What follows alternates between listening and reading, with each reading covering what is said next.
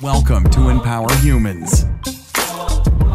Welcome again to the Empower Humans podcast. This is episode 74, my friends. We are with Michaela Renee Johnson today. This interview coming up here in a minute. She's the author of Teetering on Disaster, Be You Find Happy, has a podcast of the same name.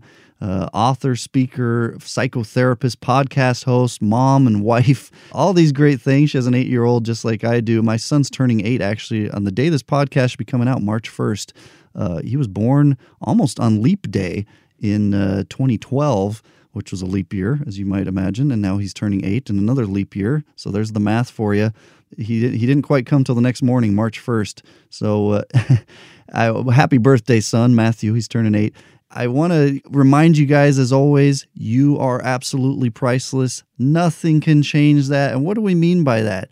You can have, do, be whatever you want to be. There's so much power in us as humans that we take for granted and or don't tap into in our lives. And I just want to make sure that everybody is aware of this priceless state and so many things that we have to offer that are we say priceless above price above the monetary constraints of this world. Uh, so many th- problems exist in this world and there's lots and lots of problems that can't be solved with money. Some of those a lot of times are health concerns and things. You look at your your body your mind your your organs and your eyes and all these various things that we have that just can't be replaced. You have so much about you that is priceless. We talked in some recent episodes, one in particular about your priceless worth and people who've had a face transplant alone and the cost of that is uh, i believe over a million dollars just for a face and that's just again putting things in monetary terms these things can't be replaced. You can't be replaced. We all need to hear that and be reminded of it. And also, you are never alone goes along with that. Uh, we get in these places, sometimes maybe you feel desperate, wanting to turn to other things, uh, or maybe even in a sad, depressed, possibly even suicidal place. And if you're in that place, please reach out. Go to the suicide hotline. Contact me. Uh, I'm not always equipped with everything to solve everyone's problems, but I'm here and available to talk to people. And you've also got friends, family, neighbors, depending your current life circumstances. Uh, you can contact me through our social media at Empower101 on Instagram and Twitter empowerhumans.com. Info at empowerhumans.com is an email address. And uh, all those things uh, I have access to and can respond.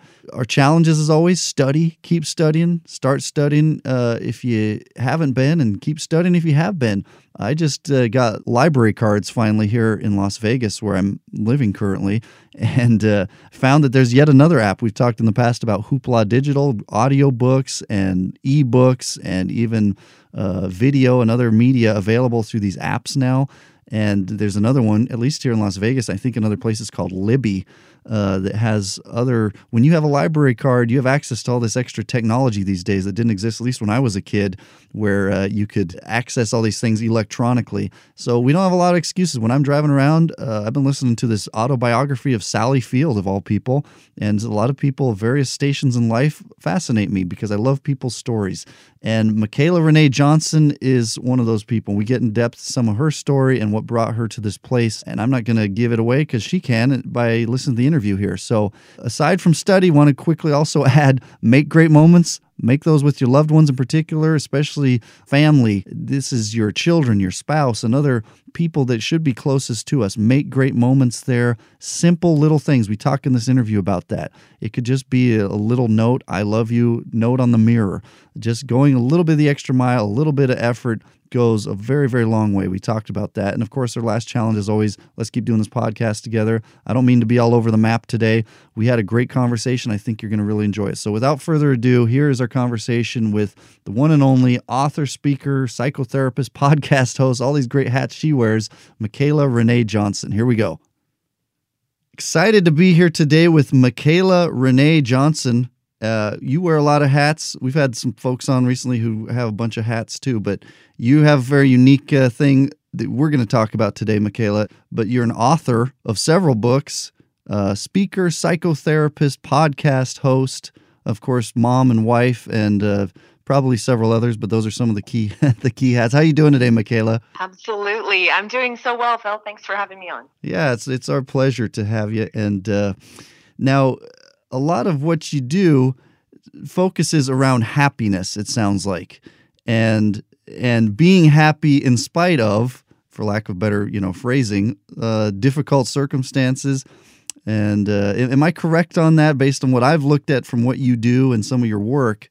Absolutely. I, I really believe that happiness is attainable for everybody, but I yeah. do think that um, sometimes, especially in our modern world with social media and things like that, people have created some pretty unrealistic expectations mm-hmm. of what happiness, happiness may look, might look like and, and how long it may last. And so I really promote the idea that happiness is attainable, but it's always in spite of life setbacks. So there's always going to be something that is threatening yeah. to steal your happy factor. And I and I say this um, example because people can really relate to this. You may be having a fabulous day, you're going somewhere wonderful, you're cruising down the road, you get stuck in traffic.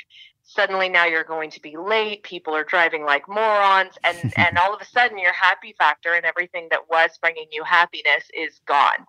And so yeah. that's a prime example of how quickly our happy factor can be taken from us. And happiness is really about resiliency and how quickly you can you can bounce back in the face of those kinds of things. Yeah.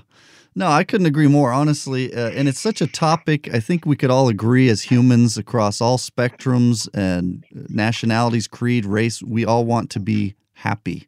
we might define that a little differently, person to person, culture to culture. But uh, that word happiness uh, and, and by the way, I look up word roots. The other day, I looked up what are the roots of the word happy, and it basically means, in other words, good fortune. Um, but I think we, I think we all kind of have a general idea of what happy means. But uh, I want to talk about all the sensitive things of what kind of triggers happy and unhappy.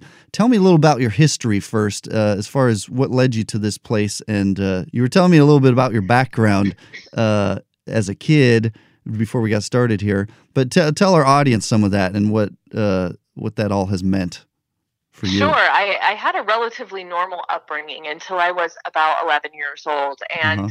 my dad at the time had a wildly successful construction business during the construction boom, and uh, when the market crashed in '92, he rather than declaring bankruptcy, decided that he would sell everything that we owned to pay everyone that we owed, and uh, bought a 27 foot fifth wheel and moved us up to a rural piece of land in the Sierra Nevadas. And mm. we rebuilt our lives there, starting with you know no electricity, no running water. We lived very simply. Yeah. Uh, me being a teenager and going through kind of the formative years uh, probably had the most awareness of what was happening for my younger brothers. It was more of a, uh, just a never ending camping adventure. yeah. And so uh, it really shaped kind of my perspective on things. Um, sadly, though, uh, and not so sadly, when I turned 18, I decided that I was going to show my parents, I was going to do it better than them. Um, you know, I immediately gravitated towards kind of the material definition of success and happiness, meaning uh, I, you know, I, I kind of grew into into fancy cars and and the big home and kind of all of that, mm-hmm. and my story teetering on disaster a memoir is about that process of growing up with nothing and then obtaining everything again as an adult in my own way and then losing everything again. And the process of kind of realizing the lifestyle that my parents had chosen and and really where my roots were and um, and what happiness really meant as far as extrinsic versus intrinsic uh, things in life. And so um, you know, when when I first wrote Teetering, it started as an online journal, uh, a blog before blog was a word. Yeah. And it really kind of gained a lot of um, it gained a lot of momentum because a lot of people could relate to that sense of loss and mm. um, and it was also told in a very funny and humorous way where people were entertained as well i think so uh, the book did did very well and then it republished again this year and has done even better um, in its second publishing. But what's interesting wow. is that if somebody had told me, you know, after after this, you're going to leave your marketing careers, working for a Fortune 500 at the time and traveling the United States. You're going to become a licensed psychotherapist. Mm-hmm. Um, you're going to go on to write four children's books as you raise your son, then start a podcast, and then publish a self help book. I would have laughed. Yeah. I mean, that Yeah, yeah. version of myself back then um, was always a writer. My undergraduate degree is in journalism, but it just, I wasn't a complete person in in a way that I could inspire others outside of the humorous way I was sharing my own story. It took Mhm. a journey of you know 10 12 years of kind of working on myself and working through my stuff and learning how to better communicate and set boundaries and um, connect with my inner self my true authentic self and learning how to speak my truth with grace and things like that to really get where i feel um, now i can sit and hold space for people who are going through the same kinds of things Wow. Wow, that's quite a story and process. And boy, I could ask you about a thousand questions right now, but uh, we don't have time for a thousand, I don't think, today. But uh, real quick, before you got to Sierra Nevadas, where were you? So we were living in what is Granite Bay. It's a suburb outside of Sacramento. At the time, it was Uh-huh. very up and coming. And Yeah. when we first moved there, it was like, well, when I was actually born and raised there, but it, so it was turkey farms, and now it's multi-million dollar homes. And Yeah. yeah, Yeah, yeah, California evolves like that. And lots of places do, but like one sixth of our population of the United States lives in California. Uh, yeah, I noticed that on the highways. yeah, yeah. You you live in L.A. area, don't you? So no, actually, I moved down to San Diego and then relocated back up to about a mile from the property that I was raised on. Ironically, I live a very sustaining life. I have like a homestead full of Oh. animals and farm, and we yeah we grow our own food and we're off the grid and yeah. So it's I, I've kind of gone full full circle back to that lifestyle, which is Wow. which is certainly an interesting story in and of itself. I love that. But see, I've lived in LA. It sounds like you've lived in the area and beautiful Yeah. areas, beautiful weather, San Diego, and all that. So you've come kind of full circle in some ways. And you talked about obtaining things, losing things. Um, do you want to get more in, in depth as to some of what happened there? Uh, the roller coaster, so to speak, of this process? Yeah, I mean, I think um, from an emotional standpoint, you know, I was on a journey um, through college. I, I was working full time. I was, you know, I wanted to obtain things that I felt would give me the credibility um, that I needed to get to the next place in life. So for me, that was tangible things. That was, you know, the fancy car and the house by the beach and and those sorts of things. And um, Yeah. what I realized though is at the time I was in a in a very very toxic relationship and that Mm. had started at a young age and um and I was breaking down so I often say that you know in a world of black and white I was becoming a shade of gray I was um, not clear on who I was I was not clear on what happiness was because uh, although I had obtained all these great things and was doing financially so well I wasn't happy. As a matter of fact, I was very, very unhappy. Um, you know, and I'm careful to toss out words like depressed or anxious or things like that because uh, I've seen the power of labels working as a psychotherapist.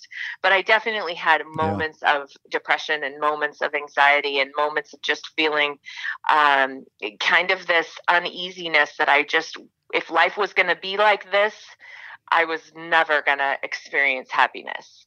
and Mm, yeah. um, everything kind of came to a head in that relationship. Um, which ultimately left me no choice but to leave. And uh, so, through the process of kind of selling and splitting everything, um, I Hmm. realized, like, wow, I'm back to square one. And uh, at the same time, I was the happiest that I'd been in years. I felt so free. I um, I Mm. came up to visit my family, and my brothers took me up snow whaling, which was something we did as kids, where we hop in four wheel drive vehicles and go up to where the snowplow stops, Yeah. and then four wheel drive through the snow. Uh, we, you know, we did all these things that I realized uh, brought me so much happiness that had nothing to do with stuff Wow. and uh, yeah so so through that process um, i ended up having a lot of people reaching out to me i was still traveling uh, nationally as a marketing director for a company and i had people reaching out to me that were reading the online journal and was saying oh my gosh I, you know i needed this story today and i just started to feel like there's something else in me that I'm supposed to be doing. And I Mhm. always knew that writing was a huge passion and things like that. So I ended up publishing um, Teetering on Disaster then, and uh, it did very well. Um, and I was seeing my own psychotherapist at the time. And what was crazy is I would come into her office and she would have her shoes off and these cute little colorful socks and her cup of tea and she'd put her blanket over her lap and and I thought I want that job. Yeah. So I so I signed up for for a master's degree program to become a psychotherapist and it kind of happened like that. Um Wow. you know just feeling inspired by uh, somebody else and then feeling that I wasn't living my my true my true journey yet. And uh, so as I talk to you now, I'm actually sitting on my couch in my psychotherapy office with my blanket on and my shoes off. nice, nice. I'm jealous. Yeah, that's interesting. Wow, I love the I love the story. I love your uh, honesty and authenticity with it, and so on as well.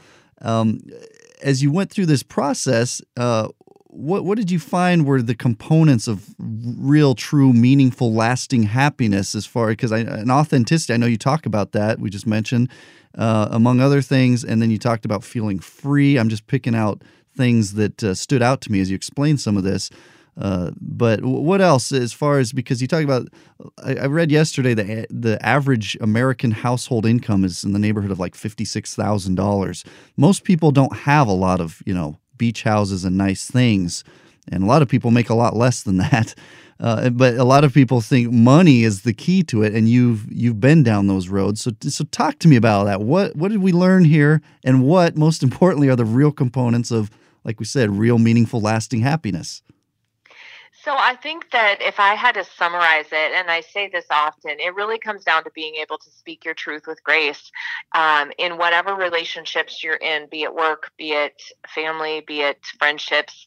Um, when we start to feel that uneasiness, that uncomfortability, that sadness, the depression, anxiety, things like that, I think it's when we're not aligning with our inner selves. So we're in situations, environments, relationships where we're not speaking who we are. We're not feeling like we can tr- truly be who we are. We're being a version of something that we think someone else wants us to be, um, either because we're afraid Mhm. of what will happen, um, or it's because we so strongly desire to have that relationship that we don't want to upset someone and uh, or that job or whatever it might be and when we start to tell um, these little like micro fibs about who we are and we start to kind of go down that path we start to become the microfib we've created. And then what happens is we get down the line and we go god i'm just not jiving. Something's not making me happy. And it's because we're in this space where we're not being our authentic self. Mhm. and so for for me, I think one of the critical components to happiness is being able to speak your truth with grace no matter what the situation is, to be able to and you know, some people say that's setting boundaries, that's communicating well, whatever it might be. It's expressing on the daily who you are and what you need. And what we need and what we want are very different. And so the the second piece of all of that Mm. is that you have to know who you are and what you need. And and i think a lot of us don't. I think a lot of us um, are doing what we have to do to get by. And uh, we're not seeking that thing inside of us that lights us up. Wow. and so I think when we start to align with um, our passion and who we are and what we want, and I and I often will ask clients, you know, what is the legacy you want to leave? What do you want people to say about you when you're not here? And often what they say is not something they're giving people an opportunity to experience. So, you know, if if you want your headstone to say world's greatest mom and you're working 60 hours a week and not spending any time with your children, then mm-hmm. you're going to be unhappy. So, I, I mean, I think in those ways, you can kind of start to tap into who am I? What do I want? What do I need? And how am I expressing that in my life? And how am I showing up for those opportunities when they when they are, present themselves? Yeah, yeah. A lot, a lot of uh, substance there in what you just said. Uh, talking about just being authentic and and being getting to know oneself. You use a word that stood stood out to me of alignment.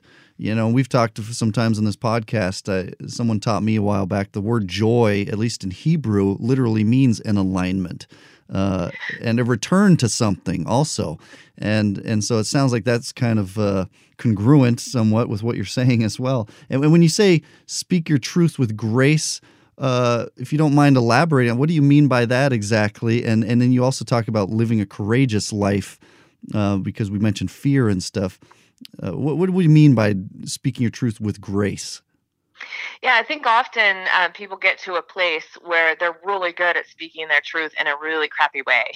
so hmm. uh, sometimes when we hit a wall, we're really good at spewing at people because yeah. we've, um, you know, we've gotten to the end of our rope, and that's that's not going to help um, others to hear us. And so the the grace piece means always coming at it from a space that is true to yourself and uses I feel words rather than attacking someone else for the way they're responding to you. So, uh, you know, we can express a lot of what we need and what we want so long as we're doing it in a way that doesn't hurt others or attack others. And if you're coming at it from and you know I, I use this as an example because sometimes what we want doesn't align with what others are hopeful from us um, and I use this one as um, an example, but this probably isn't the best example in this situation. But you know, sometimes we want to have sobriety in our life as example and other people in our life that doesn't fit that doesn't go with what they're looking for and so um, you know rather than saying i'll use this this is not the best but rather than saying you know when when we go out all we do is drink and then we fight and it's pointless. You know it's saying something like you know i really need to have some some clarity.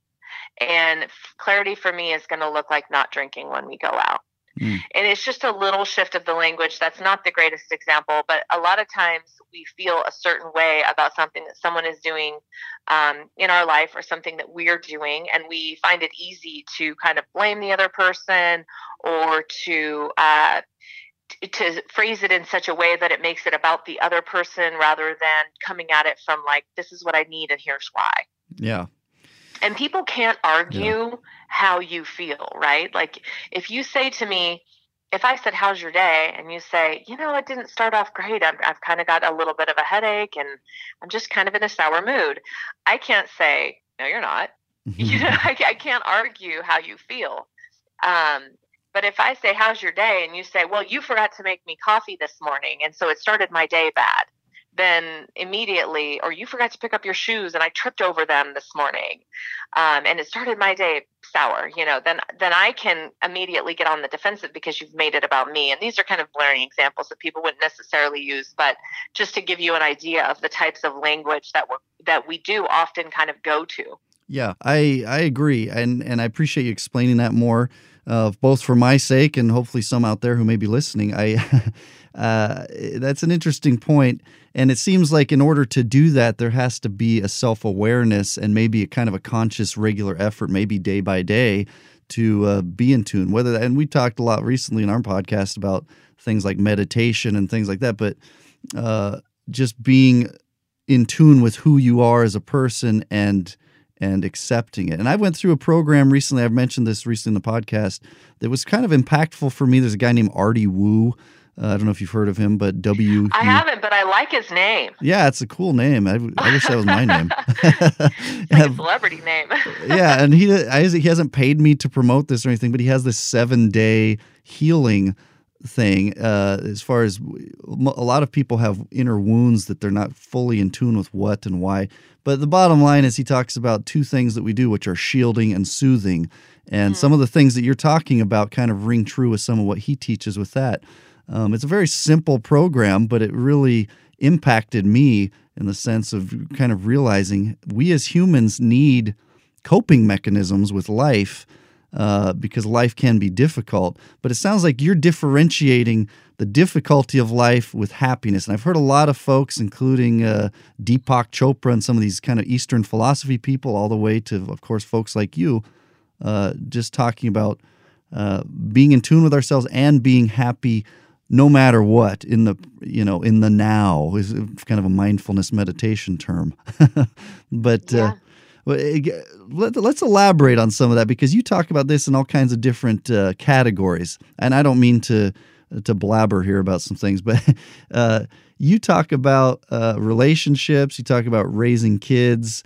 Um, let's elaborate more as far as maybe some principles and context in particular maybe with relationships uh, at first. What do you yeah, think? Yeah, and I'd love to circle back on what you said about yeah. connecting with yourself. I just, I really feel like that has to occur on the daily, okay. and um, a lot of people don't make space for that. So, um, you know, humans in general, we're creatures of habit. We like habit; it's familiar, even if the habit isn't serving us. yeah, even if the true. habit is incredibly toxic or um, you know brings us a heartache every day. Um, sometimes we do it just because we know it and that feels good to us in some level.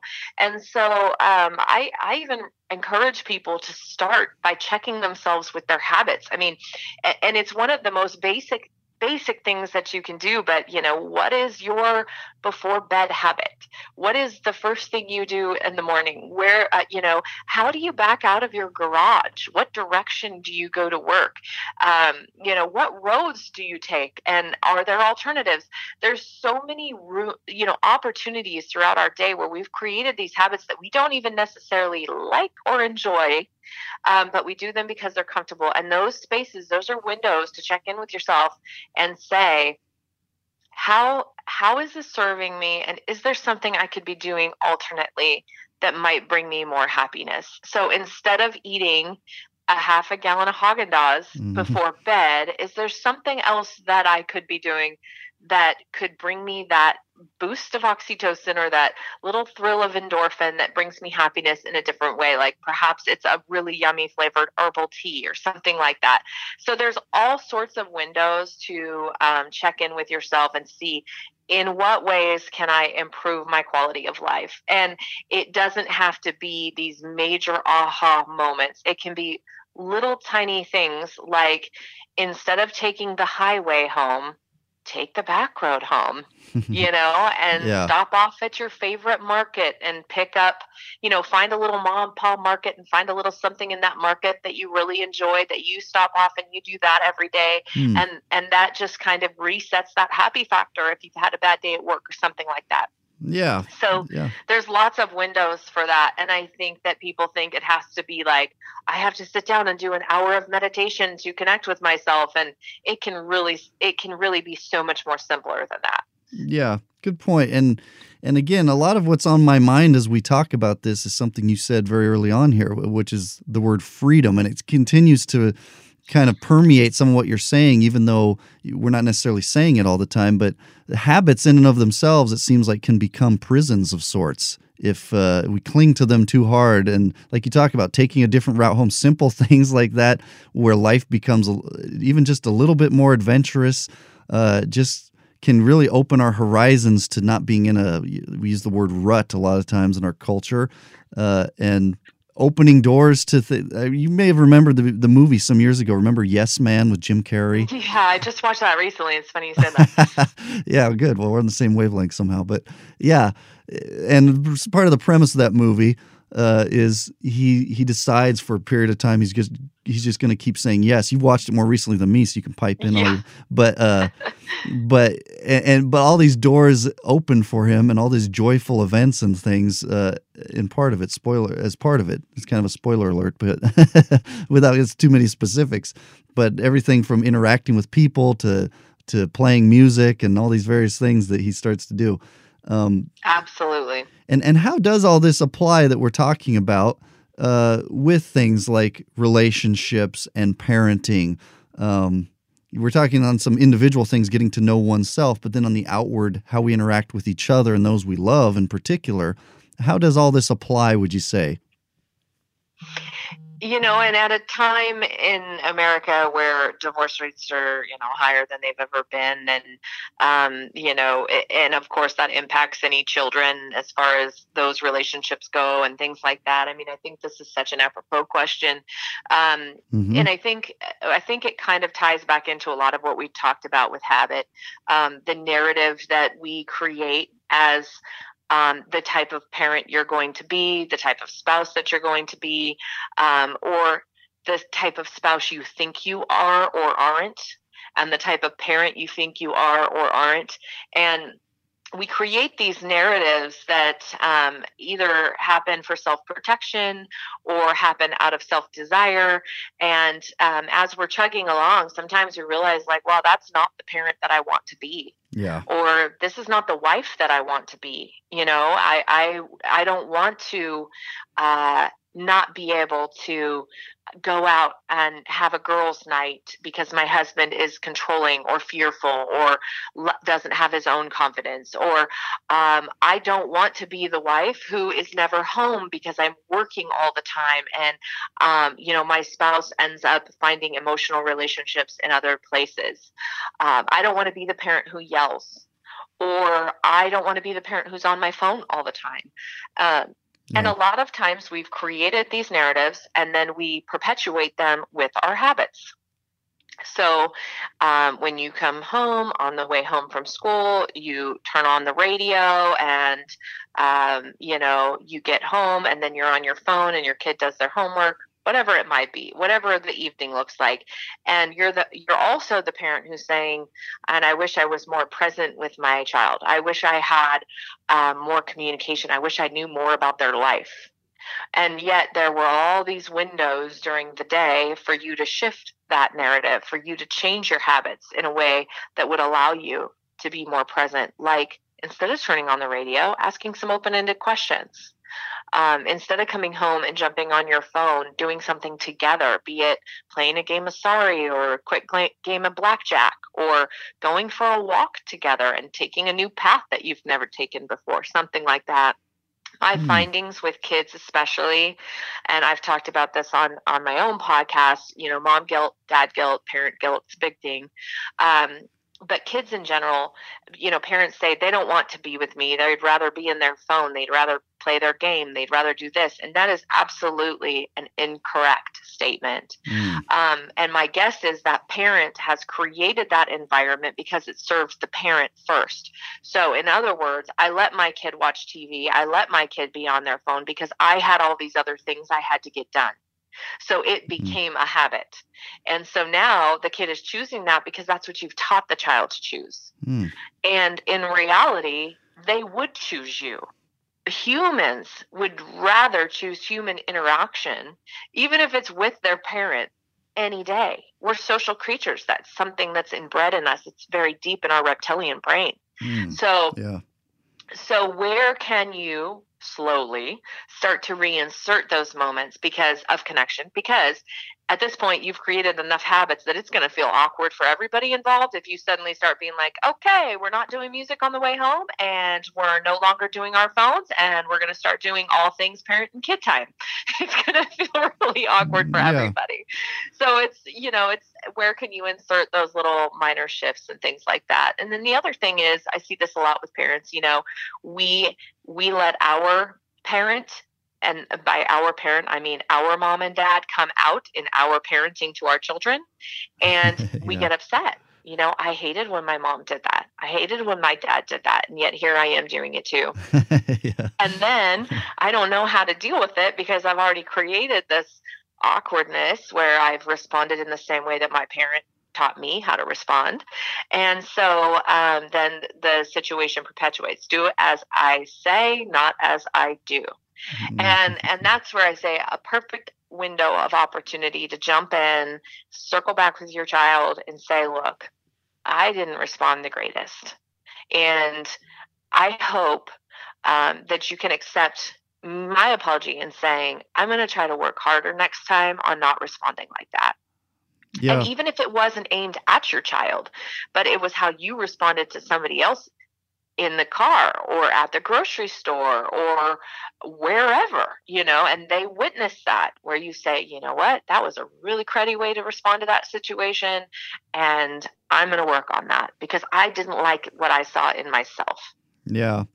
Uh, boy, uh, you got so much uh, substance in the stuff you're saying, and uh, and a lot of it rings true. I'm a parent. Some folks listening may or may not be too, but uh, parent or not, we all interact as people generally, and and I think well, some of what you said, I think kids can be instructive in the sense of what's the nature of children. They come into this world and they're very adventurous and they're very curious and they want to touch things and see things and go places and um, I, and kids tend to be uh, joyful, happy creatures.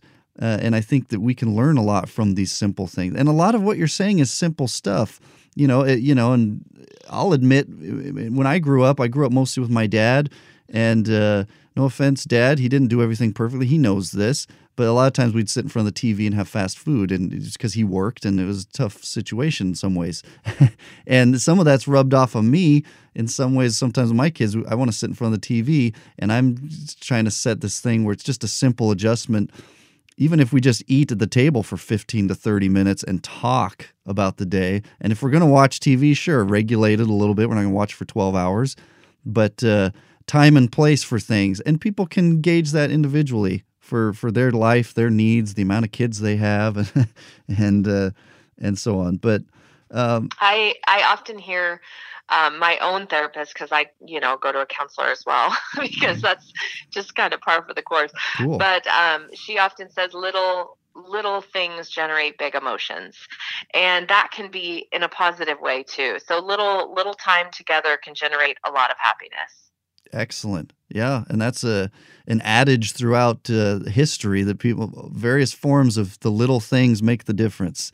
And that's yeah. just and that's true in a relationship, whether it's, you know, a spouse here's a little card or here's a little note on the mirror in the morning or here's whatever the extra kiss or the ex, just the extra effort that's seemingly little but uh, you know has massive implications and yet where do our where do we let our habits get in the way of those windows of opportunity? And i think that's really part of that whole piece of speaking your truth with grace. You know i am a loving person and i would like to put that window uh, note but i get so caught up in my morning um, that i just forget you know? So so where is that conscious effort that you can insert that little change yeah. um, to create a little more happiness for you and others. Yeah.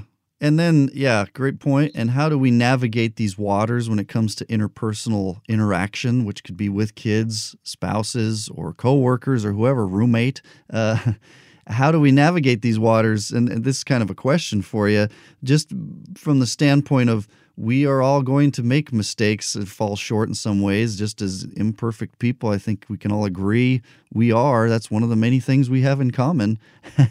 but uh, sometimes people's feelings are hurt. And then, like you talked about, and I think back Elton John had this song where he'd say, sorry seems to be the hardest word. but you talk about being clear and honest and and just sorry when we need to be. That seems to be an essential component. Go ahead. What are some of your thoughts of navigating Let me this? Clarify that, Phil. Yeah, I want to share my thought with you on that because I think people get hung up on this a lot. Um, because the nature of being in a relationship is that it's a togetherness right so there's yeah. there's 50 50 40 60 70 30 whatever there's there's never a hundred zero right? We're in a relationship. And so, what I tell people that are struggling with this is you don't have to apologize for everything, just apologize for your part and just yeah. say, I'm sorry for my part in this.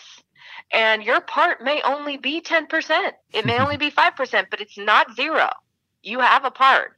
And when people start to draw that connection to the idea that, hey, I can say I'm sorry for my part and I don't have to own everything, that feels so much better to me. That feels so much more truthful in my heart because I know even if I was 95%, that you were 5% too. Mm. So it feels better to apologize for just my part and and recognize that that's not that's not being short. That's actually uh, really good way to not enable the other person to write it off as if they had nothing to do with it right yeah. because we all have something to do with everything no yeah. matter what it's just the nature of a relationship well yeah i think i think generally you're right i don't know that i would and uh, this isn't I'm trying to challenge you either, but I think you are right that and we should only be sorry but genuinely be for whatever portion of something is our responsibility. There are certain things too where eh, the thing with relationships, I don't want to say the problem because it's not a problem, but the thing with it is it's, it's such an intimate thing on all levels if you know if it's done right. And then there's a lot of sensitivity and a lot of people's inner issues come out too. Um, but and there's cases you referenced where people might uh, like somebody going out and having an affair or something. Uh, sometimes I don't know that we can say that's that some portion is the other person. In some cases, maybe it is, and those are very tough conversations to have. That you didn't do this and you didn't, so I chose to do that, but they still didn't have to choose that. Just like you know, Michaela cuts me off, so I shoot you. You know, sorry, not trying to be too morbid, but I didn't have right. to respond that way. The person didn't have to respond and go cheat either. So that's completely on them. You know what I'm saying? Yeah, and so the language in those cases, and I see this all the time, mm-hmm. is, um, you know, it's not "I'm sorry that you cheated on me," right, or, or something like that. It's mm-hmm. um, "I'm sorry for my part in the breakdown of our marriage." Yeah. Because everybody had a part in that. Like i i love to side with the person who um who was the victim in that role but i work with a lot of couples where that would get me nowhere to repairing their marriage. Yeah. Um because the, the reality is yes the person made a very poor choice and there were a lot of other things that they could have done first um, in the way of communication, in the way of divorce, in the way of whatever, because affairs truly are one of the most damaging things that somebody can do in a in a marriage. But the other person also had a part in that lack of communication that was existing in the marriage to begin with yeah. before the affair happened. So in that way, that's where I see that kind of play out. It's not to not to say that you know the person that owns the affair owns the affair, no doubt. Yeah, and and they have to take responsibility for that so there's a difference in that you know accepting responsibility for the ways in which we're hurting others yeah um, and if that person had spoken their truth truth with grace a long time before they wouldn't have gotten to the point of the affair mm, yeah well, and these are, I guess we should acknowledge case by case individual things. There's particular caveats with the individuals involved and circumstances. There are certain behaviors that are very damaging and sometimes perhaps irreparable, uh, and that's a very absolutist kind of word. But I guess it gets down to choices. If we can't repair it because it's just so damaging, and or we just aren't willing, like an affair. Uh, that's up to the individuals because I've seen people do both.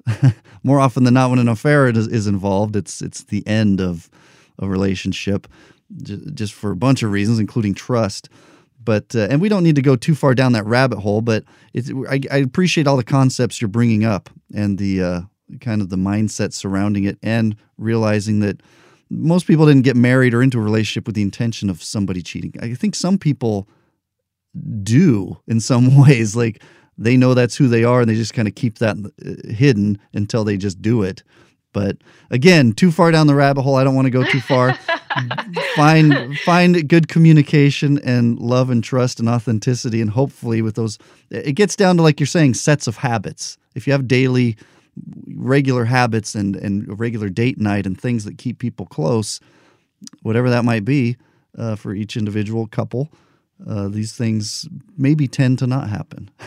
but uh, did you have any more you want to add on that? Because I want to talk real quick before we wrap up about kind of youth and teenagers and stuff as well. Kind of any insights you might have for them. But go ahead. What would you like to touch on in light of all the uh, stuff I've said? Go ahead. Oh no, I yeah, I was just gonna say, you know, if you're finding yourself in a situation where you know you're maybe talking to someone a little bit more at work than you know you probably should be for your relationship and or you're on the receiving end where you feel like your spouse is kind of checking out and things like that you know these are great opportunities to perhaps go see a couples counselor or something like that and create a safe space for where you can share some of your feelings out of the respect and love that you had when you originally said your vows. And i and i think that's that's really an important component to it is is that's the graceful piece is like mm. i owe you that.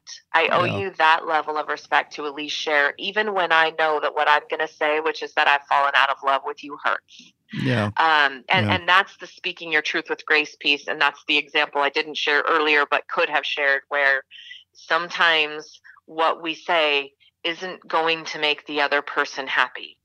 Mm. Um, and that's where it comes down to really how you say it and how you present it in such a way that it can feel safe and loving, even when the words are not something the other person is going to want to hear. Yeah, absolutely. I, I think any relationship can thrive with feelings of safety and open channels of communication.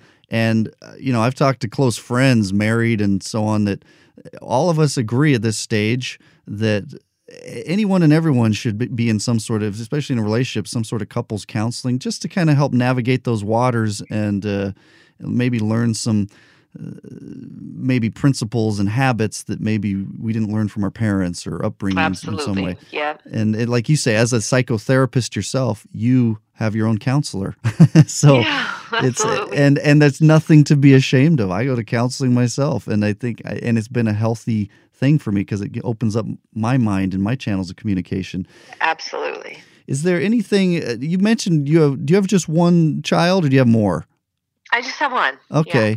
And as a parent, uh, I don't know how old your child is, but how what what would you say on these terms as far as happiness and you know youth and teenagers and we'll wrap up here only in the interest of time and maybe we can continue at a later date too with the sequel but what would you yeah, say to, to young people yeah, so just real quickly to kind of touch on that, my son is eight, but I do work with quite a few teenagers. And the important thing to remember as a parent is that you are in the passenger seat of the car of their life. They're in their driver's seat. And that means from a very young age, from from almost infancy, you need to be giving them the choices um, to make the decisions for their own life and and seeing how those natural consequences play out. There are very few instances where you need to take the keys or you need to take the steering wheel. And those are life or death situations that you need to reserve that for. I see a lot of parents that want to um, let their parent, but let their child sit on their lap while they're driving the car and and that's just not the way that it works. You've got to yeah. hop over in the passenger seat. You've got to let the kid be in the driver's seat of their life. Uh, let them let them make their own choices. It can be something as simple as asking your five year old or your three year old or four year old would you like to brush your teeth or take a bath first? Yeah. And and just letting them make that choice is huge. If they start throwing a temper tantrum about something that they want we say hey in this family we use our negotiation skills. Yeah. mom wants this you want that how can we meet in the middle? Let's talk about that. In what ways can we negotiate something that works for everybody here? Yeah. And absolutely. there are going to be times where you're going to set a parameter as a parent that they're not going to like for their own safety and that's different. But there are so many opportunities where as a parent you can let them drive the car and you can say hey it's kind of raining you might want to slow down. Or hey you know it's i notice up ahead that there's some there's some construction lights you might want to merge over here in the right lane. Yeah, and and yeah. just guiding their acknowledgement and experience of life and and being a part of that as a passenger and not as the driver who's in control of their life yeah i couldn't agree more i, th- I think effective parenting is empowering parenting where you're empowering them uh, because eventually, in most cases, parents go first, and the kids need to be on their own, be able to stand their own two feet, relationships, jobs, and so on, drive cars, and all, all these things that we do as adults. And uh, and all the parenting books tend to kind of the good ones tend to talk about empowering kids to make decisions. And when something goes wrong, give them alternates of choice. You can do this, you can do this, or we can leave in two minutes, or we can leave in five minutes. Which one? And give them opportunities Absolutely. to choose. And uh, uh, you know, parenting with love and logic and uh, scream free parenting. And of course, I'm sure your books too, especially Be You Find Happy. I'm just kind of coming back full circle because I know we got to wrap up here too. We could go. I, I love these conversations with uh, someone like you. And, uh, I, for one, could go for hours if we didn't all have other obligations. But, thank you. Yeah, no, it's such a great conversation today. Yeah, thank you for your time. And again, uh, Michaela Renee Johnson, author of Be You Find Happy, Teetering on Disaster, a bunch of children's books. You also have a fiction book you mentioned, Me and Mo, and these are the other things, and also psychotherapist, podcast host, and probably gold medalist mom and wife too. And uh, thank you for your time. Anything you want to add as we close here? No, thanks so much for having me. It was great. Okay, great. For our audience, as usual, empower yourself, empower the world around you. Thank you. Thanks so much for listening to Empower Humans. If you enjoyed the show, please rate and review this podcast. For more great content and to stay up to date, visit empowerhumans.com. We'll catch you next time.